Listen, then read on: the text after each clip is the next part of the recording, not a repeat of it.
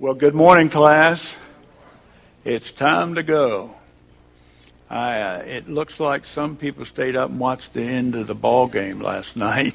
but it's good to see you here this morning. Thank the Lord for the opportunity that I have to share with you.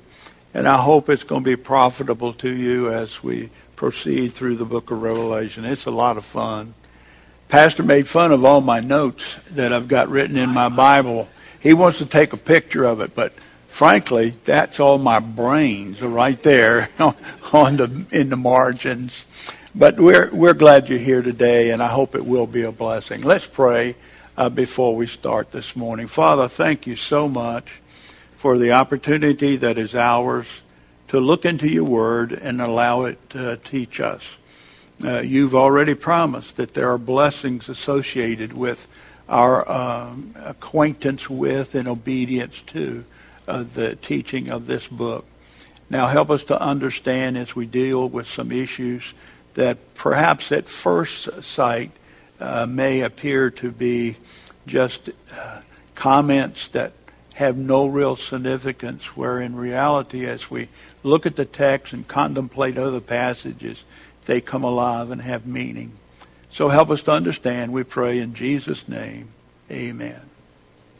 Now, last week, class, you'll recall that I gave you an outline uh, that uh, helps you to uh, work your way through this book. We're in an easy part of the book right now. Uh, the outline is pretty simple. But you'll remember that if you go back to verse 19 of chapter 1, we're pointed to an outline for the book. Notice what he says, Write therefore the things which you have seen. And after he has seen the vision of Christ in chapter 1, that's what he's talking about. And the things that are, the things that are currently uh, going on, that would be the seven churches in chapter 2 and chapter 3. And then the things that shall take place after these things, after the church age is through and we go into the tribulation period, and in particular, the latter half, the latter three and a half years of the tribulation period is what is the emphasis in this book. Now, this morning, what I want us to do, class, is to look very closely uh, at the vision of Christ. And I want you to notice there's an outline that might be helpful to you in the days to come.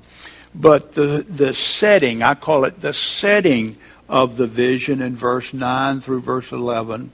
And then in verse 12 to 16, the subject of the vision, that is, Jesus Christ.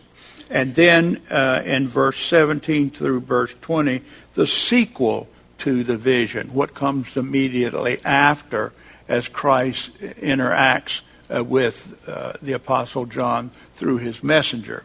Now, this morning we have gone through uh, verse 8 already. We will begin with the setting of the vision in verse 9. Now, here's what John says I, John, your brother and fellow partaker in the tribulation and the kingdom and the perseverance which is which are in Christ or in Jesus was on the island of Patmos because of the Word of God and the testimony of Jesus. Now, I have suggested to you when you talk about because of the Word and the testimony of Jesus, it, it is more than simply uh, talking about John's life of ministry. It appears when you look back at the verse 2 and then again uh, in this passage that probably he's talking about the problems that surfaced, the adversities that he faced and the reason why he's on the island of Patmos is because of what he was teaching from this book. Okay? Now, notice what it says. I was in the Spirit. We pointed that out last time. That is intimacy. We see in Christ uh, in the previous verse. Now we have in the Spirit. And the idea, class, if you look up here just a second, is when we talk about intimacy with God, it's not just an outward association, but intimacy in God uh, He is in us and we are in Him. There is a intimacy that is indescribable in normal terms. So it just simply says, I'm in Christ and I'm in the Spirit. I am being controlled by the Spirit. The Spirit is working in my life. That's the idea. So I was in the Spirit on the Lord's day, and I heard behind me a loud voice, like the sound of a trumpet, saying, The instruction that is given is, write in a book what you see, send it to the seven churches, and it names the seven churches. Now there's the, there's the setting of the vision. Uh, then we come uh, in, uh, in uh, verse 12 to the subject of the vision, Jesus Christ himself. Notice, I turned to see the voice that was speaking with me, and having turned, I saw seven golden lamp uh, stands, and in the middle of the lampstands, one like a son of man, clothed in a robe reaching to his feet, and so on. So we have this picture of uh, Jesus Christ in the midst of these lampstands. And when you get down a little bit further, he has seven stars in his hand. Now the emphasis there is that that relationship of intimacy uh, is is one in which Christ is right in our midst. Not only is he in your life and in mine, but he's in the life of our church. And he's in the life of churches around the world. After all, he is the head of the church. Amen?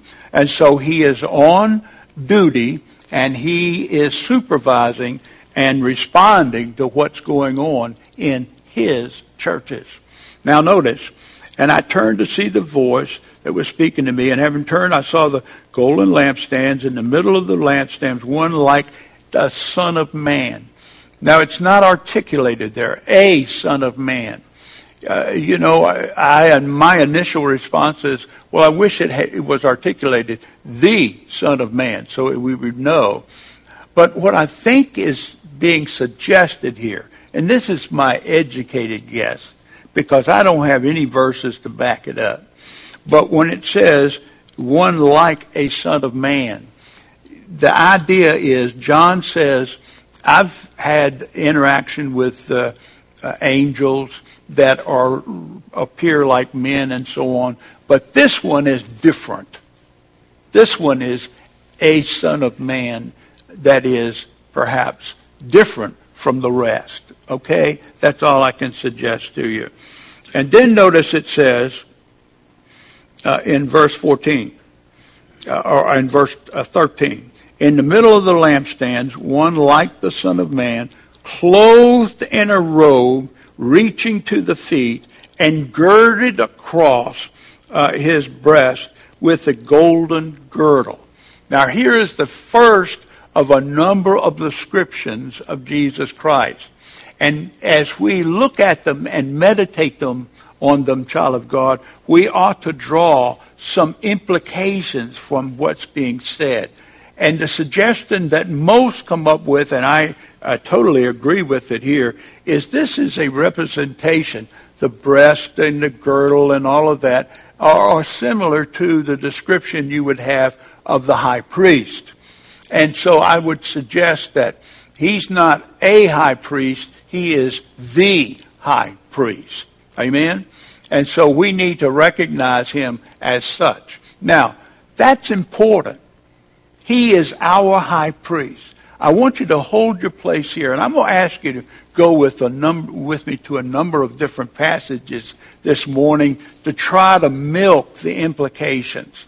Here he is. He's our high priest. I want you to go with me to Hebrews chapter 4 and verse 15. As soon as you see it, you'll know uh, that you are familiar with it. Chapter 4 of the book of Hebrews and I want you to look at the verse 15 and verse 16. We've suggested that this description implies that he is our great high priest. Now, what does that mean? When you look at verse 15 and 16 of Hebrews 4, we read, For we do not have a high priest who cannot be, uh, cannot sympathize with our weaknesses, but one who has been tempted in all things as we are, yet without sin. Now look up here. Our great high priest became a man. He is the incarnate God. He is fully God and he's fully man. I know we understand it, but there are people that come to classes sometimes that may not. So we want to point that out and make that obvious. But because he is an in, the incarnate Son of God, because he is fully man and has lived on this earth, he knows all about the temptations that are out there. Now, he resisted them all. Why? Because he doesn't have the Adamic uh, sin nature. Uh, but the point is, he understands our weaknesses. He can sympathize with those weaknesses because he understands the temptations and the testings that are out there for us because of the world we live in. Everybody with me? Now, notice what it says. Because he can sympathize with our weaknesses, verse 16, let us therefore draw near with confidence. Why? He knows, he understands, he's been there uh, with confidence to the throne of grace. Why do we go to the throne of grace?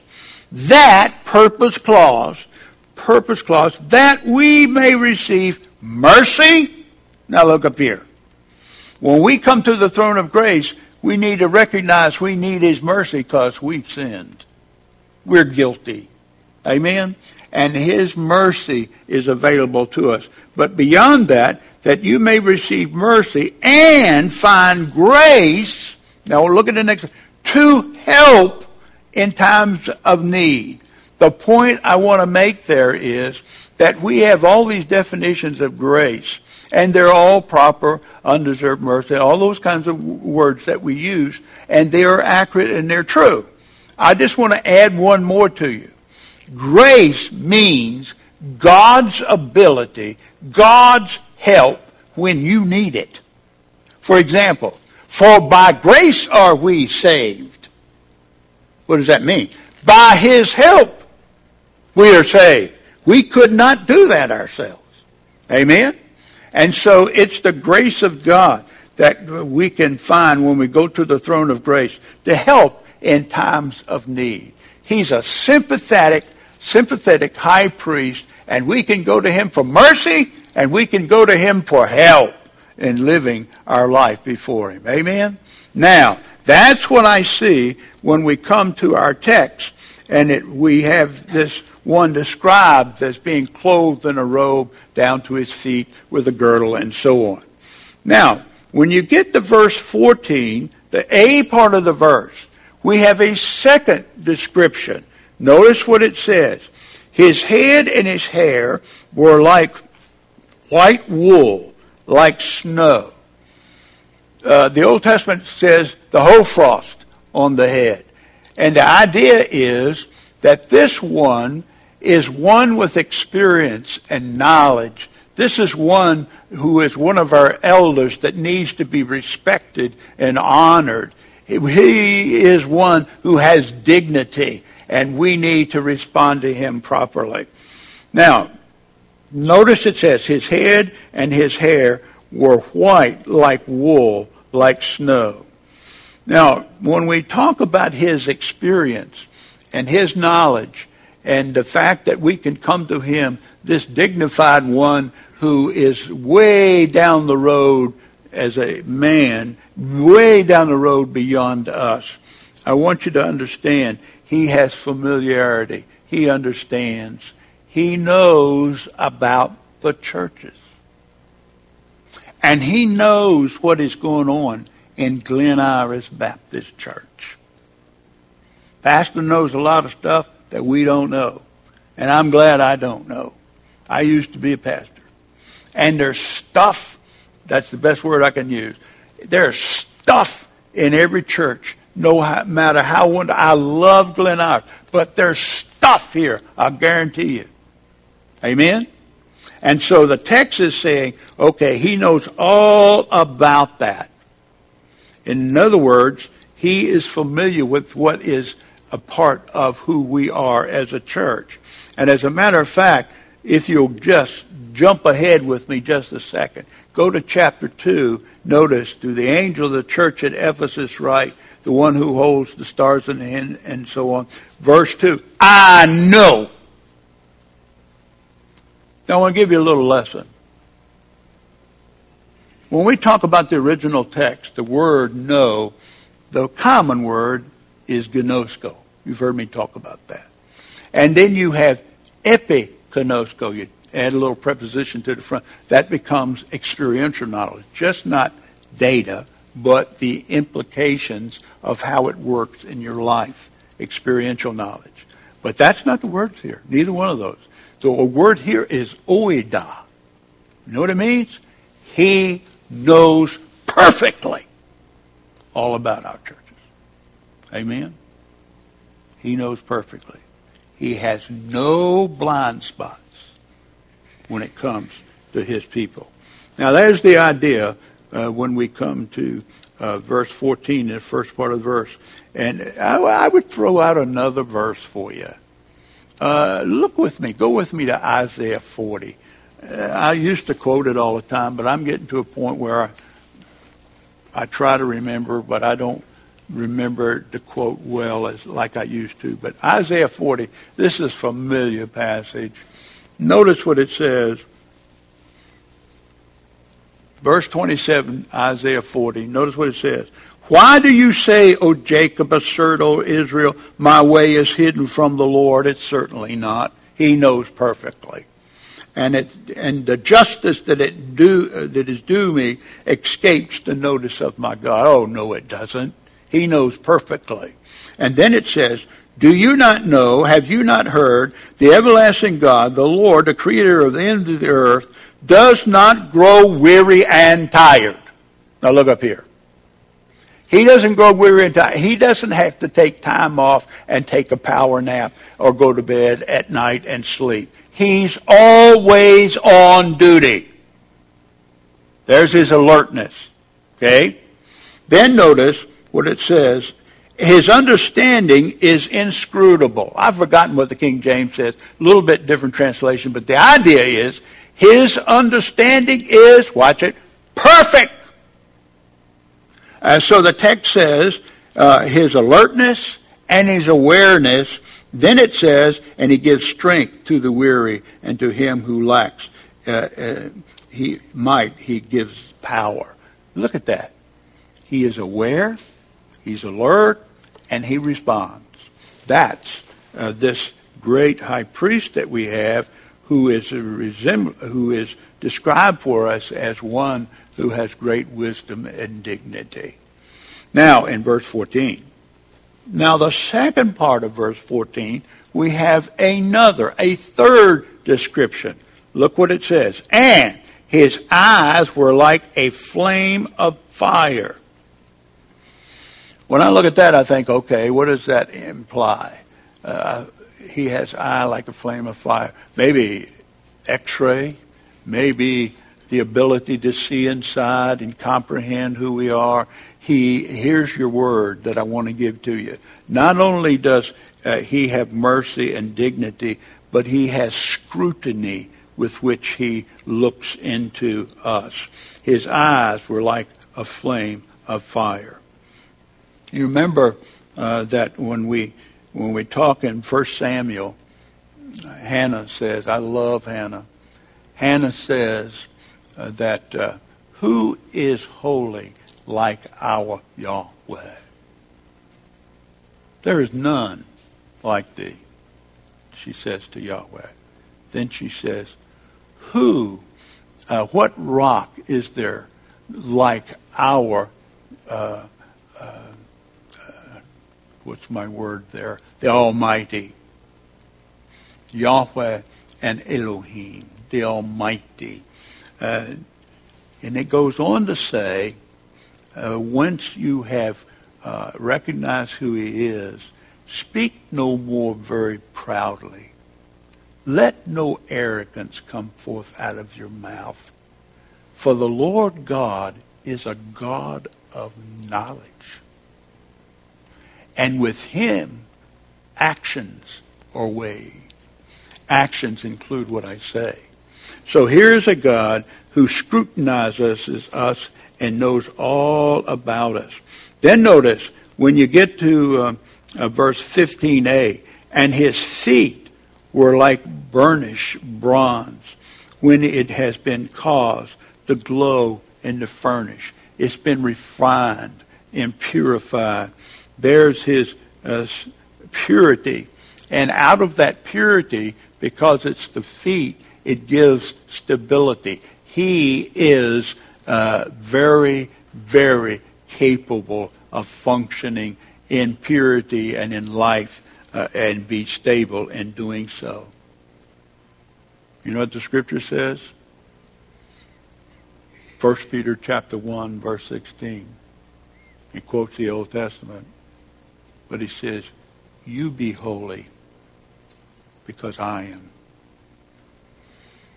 Now I, got to thinking about that. You know, that's an important statement. How do I, how do I somehow communicate that? Be ye holy, for I am holy. When we were kids, I did, I suppose you did. As a boy, I admired my dad so much that I did a lot of things that just imitated him.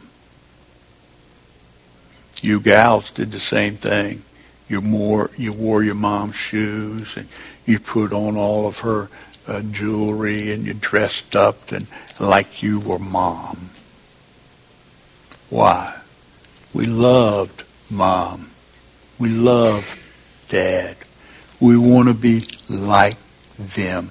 So we imitate them even as youngsters. May I say to you, if we love God, we'll want to imitate him. And he says, be ye holy, for I am holy. Purified feet is the idea in the text that brings about holiness in the life. Then notice, when you get to 15b, there's another description. Notice what it says. Uh, and his voice was like the sound of many waters. Have you ever been anywhere in our country or around the world where you look to the great falls and you can hear them for long distance?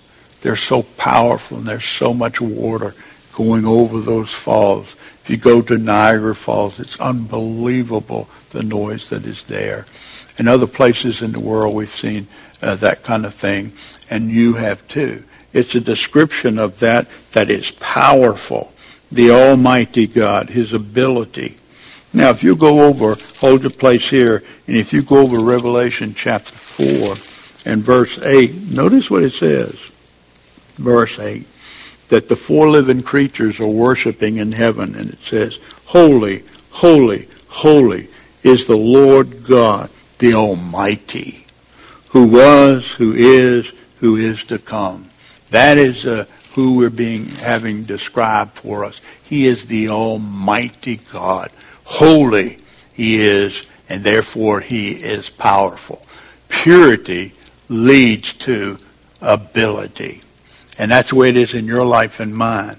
As we live a life that is conforming to the image of Christ, there is an ability in our lives to avoid so much of the contamination that is out there.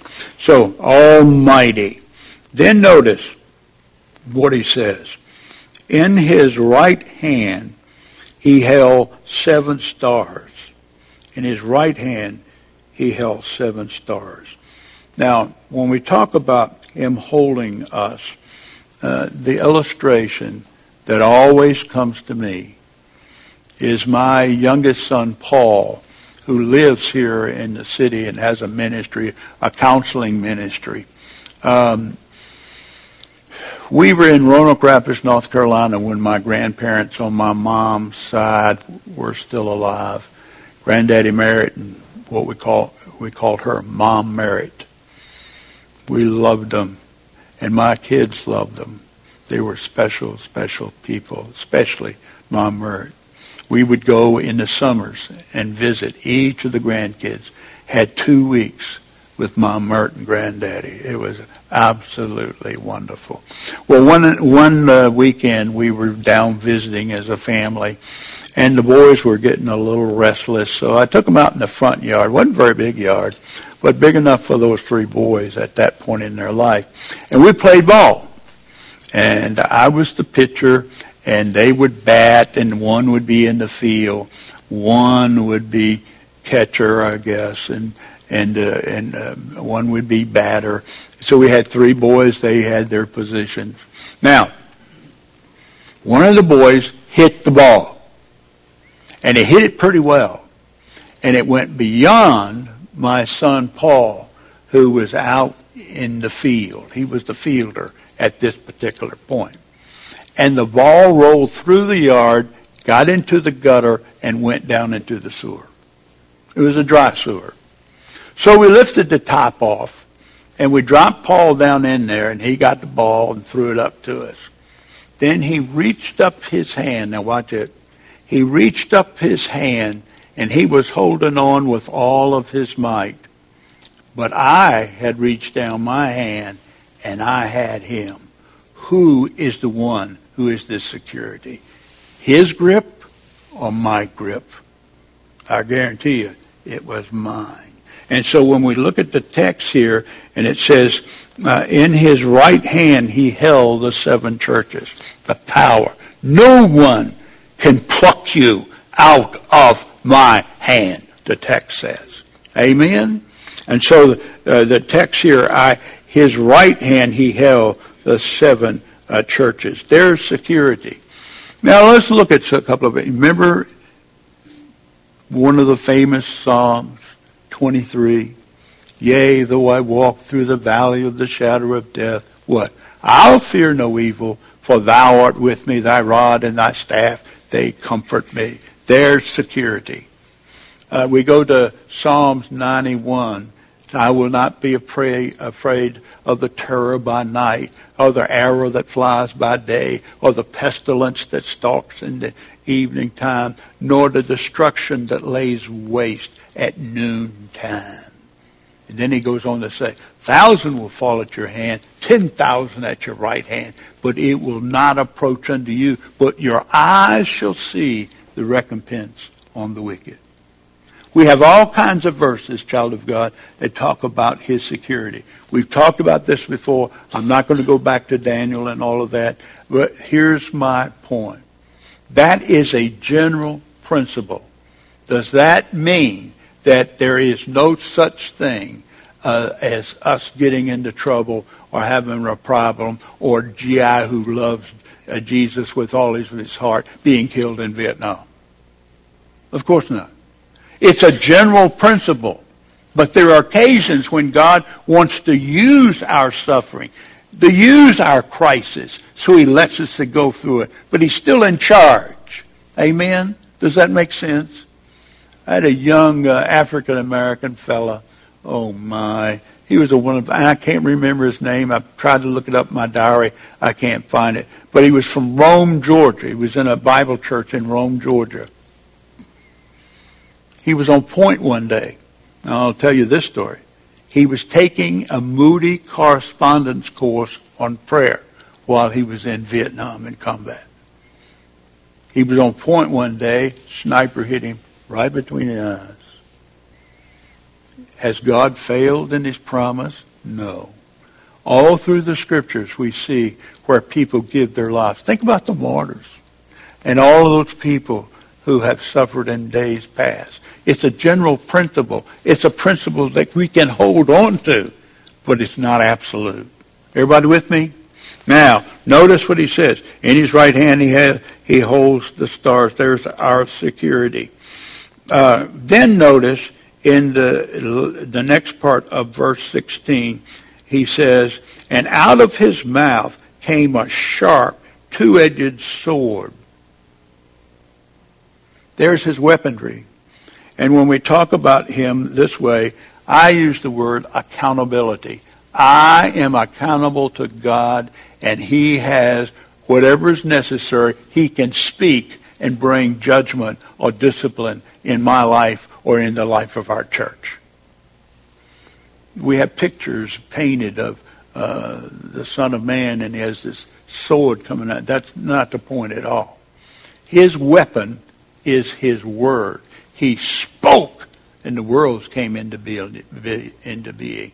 He speaks and he can bring any kind of crisis or judgment, a discipline or blessing into our lives simply by speaking it.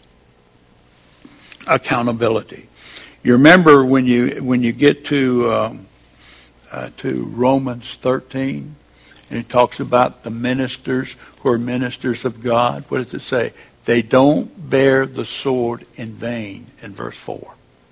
You know, they they have a weapon that they can use to bring about discipline in the lives of people in our society. So there's accountability. Then notice uh, the two-edged sword. Then and his face was like the sun shining in its strength. Now I want to spend a little bit of time here this morning. Uh, his face shining like the sun. Uh, when we talk about uh, this particular verse, I want to I want to use the word glory. So we have several different descriptions in this vision. He is the God of mercy. He's the God of dignity. He's the God of scrutiny. He's the God of purity and stability. He's the God Almighty. He's the God of security. And now we see He's the God of glory. His face shines like uh, like the sun. Now, last week uh, I made a comment uh, that I didn't understand the verse up in verse seven. Behold, he's coming in the clouds. I didn't know what that meant, and uh, and uh, one of the students came up to me afterward and suggested a, a very good observation, a very good uh, suggestion as to what it meant. That's the Shekinah glory, and I thought Okay, that, that sounds like a good answer. Well, why didn't I do that? Why didn't I go there? So I had to go back and do my research. And the bottom line is, class, I would like to suggest to you that whenever you see the Shekinah glory, by the way, Shekinah means God's dwelling. Okay? It means God's dwelling. And so when the cloud appeared in the Exodus and led the children of Israel. It was a ball of fire by night, and it was a cloud that led them during the day. That's the cloud, the Shekinah, God's dwelling. Uh, when you uh, go to uh, the Sinai and Moses goes up and he's talking and interacting with God, a cloud came in. There's the Shekinah. Notice singular, the cloud. Uh, when you go to the tabernacle, when God comes to dwell in the tabernacle. He comes in a cloud. And when you when you go to Solomon's temple, uh, God comes in a cloud. That is the Shekinah. Uh, in the New Testament, when you talk about Christ being transfigured in Matthew 19, you know what it says? And God spoke out of the cloud and said, This is my son in whom I am well pleased. And, and then the ascension in Acts chapter 1 and verse 6. He goes up and we watch, they watched as he went up into the cloud, the Shekinah. The, cloud, singular, in each of the cases. Uh, but here in verse 7, behold, he is coming in the clouds, plural. One cloud, one God. Clouds. What does that mean? I still don't know. But I know it's not the Shekinah. Because that's a single cloud. Does that make sense?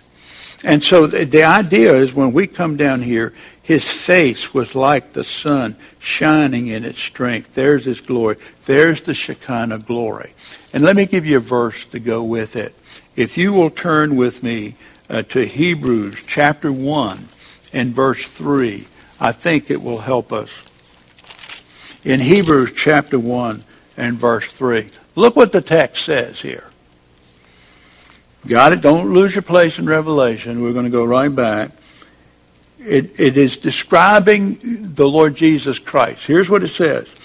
The, uh, God, after he spoke long ago to the fathers, verse 1, and in the prophets and in many portions and many ways. In these last days has spoken unto us in Son, his Son, whom he appointed the heir of all things, and through whom he made uh, the worlds. And he is the radiance of his glory. He is the showing forth. That's the word. I think the King James translated brightness. That's a good translation. But the idea of the text, sometimes we might miss it, is he is the brightness that comes from a source. His glory is the same as the Shekinah glory. and he is reflecting that even in his incarnate state in a limited fashion. He is the radiance, the showing forth of his glory. That's the Shekinah. Making sense to you? Now, so when we go back to Revelation, this last uh, little description, his face was like the sun shining in its strength. I want to suggest to you that is a description of the Shekinah that is uh, reflected in the Son, the Lord Jesus Christ. Hebrews chapter 1, verse 3. Now, here's the sequel. There's the, there is the description of the Son of Man. And if you will spend time, I've tried to do a little bit of it to get you going, but if you'll start spending time thinking through the implications of what these uh, these different descriptions mean, I think it will become a powerful influence in your life. I am not suggesting that I've got everything there. There's more, I'm sure. I'm not God and you're not either. We're never going to tap all of it. So the bottom line is as we study it and meditate on it, more and more will come to light for us. Amen. Now, we, we have seen the circumstances or the setting of the vision in verses 9 through 11. Uh, we have seen in verse 12 to 16 the subject of the vision, the Son of God. And then we see the sequel to the vision, verse 17 to verse 20, uh, before we go into the seven churches. Now, I've got a few minutes. I want to deal with them uh, as, as, the uh, sequel to the vision. The first thing I want you to see is that Christ uh, uh, uh, identifies himself for John. We have the description here that what Christ is now going to make it very clear. This is who I am. Look at the text. He says in verse 17, And when I saw him, I fell at his feet as a dead man. And he laid his right hand on me, upon me, saying, don't be afraid. I am the first and the last, the living one. I was dead, and behold, I am alive. Now, there's the description he gives to him, and he says something about the fact that he is judge and has the destiny of every person in his under his control, his judgment. Now, may I make a couple of comments on the words that are used here to describe the Lord Jesus Christ?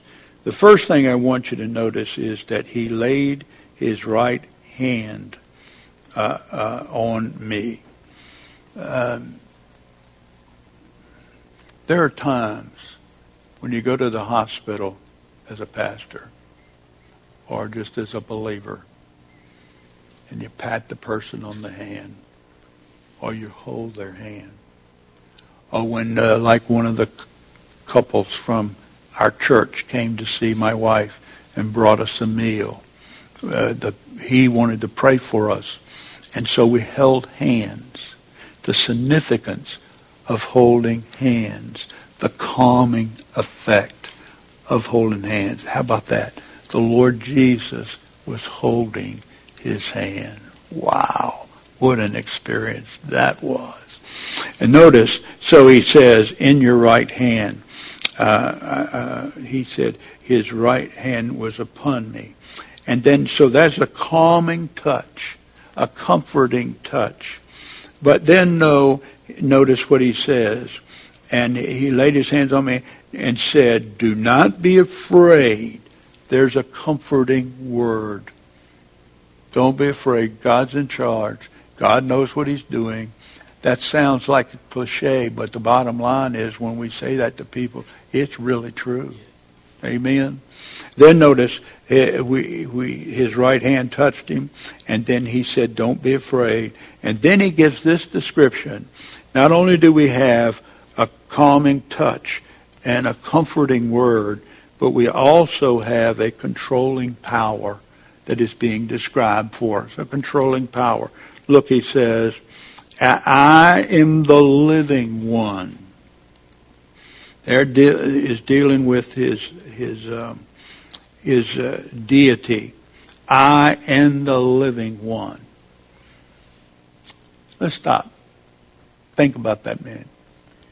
He has he is the living one. He is the very source of life. You got two choices, class, when you start asking the basic philosophical questions. Do you believe that matter came into being on its own and we grew out of all of that? Or do we start with the living one, the eternal one? And so how can you believe that? How do you believe nothing became something? I'd rather say something has been living forever. The living one. Amen? So he, first of all, there's his deity. Then secondly, notice that it talks about uh, not only is he the living one, but he's the self-existing one. Remember in Exodus when he gave the name, who who are you? You're Yahweh. You are the living one. Uh, then notice his, he says, I was dead and now I'm alive. I'm the living one. But then notice what it says. And I have the keys of death and Hades. He is the one in charge of the destiny of all human beings, past, present, and future. Notice, then he moves from that, uh, describing who he is. This is who I am. I am God. I am the self-existent one, and I'm the one in charge of your destiny. Then he says uh, in verse uh, 19, he gives the instructions to John, and this is where we get our outline. Write therefore the things that you have seen, chapter 1, the things that are, chapter 2 and 3, the seven churches, and the things that shall be after these things. And you say, well, wow, I wish we'd hurry up and get to the after these things part. And that's what everybody thinks about in the book of Revelation. But there's a lot of other material here. It's really about Jesus Christ. So we got to settle who he is before all this other uh, can come to light. But there's his instructions to John. And then finally, in our time will be gone, Christ's clarification to John. As for myself, Uh, uh, as for the mystery of the seven stars, which you saw in my right hand, and the seven golden lampstands, the seven stars are the seven angels, the seven messengers of the seven churches, and the seven lampstands are the seven churches. So, He's in the midst of the lampstand, in the midst of the churches. And he has in his right hand the leaders, the messengers. Now the question, class, and I'm going to bring it up because I don't want to have to answer it and right at the end of the class.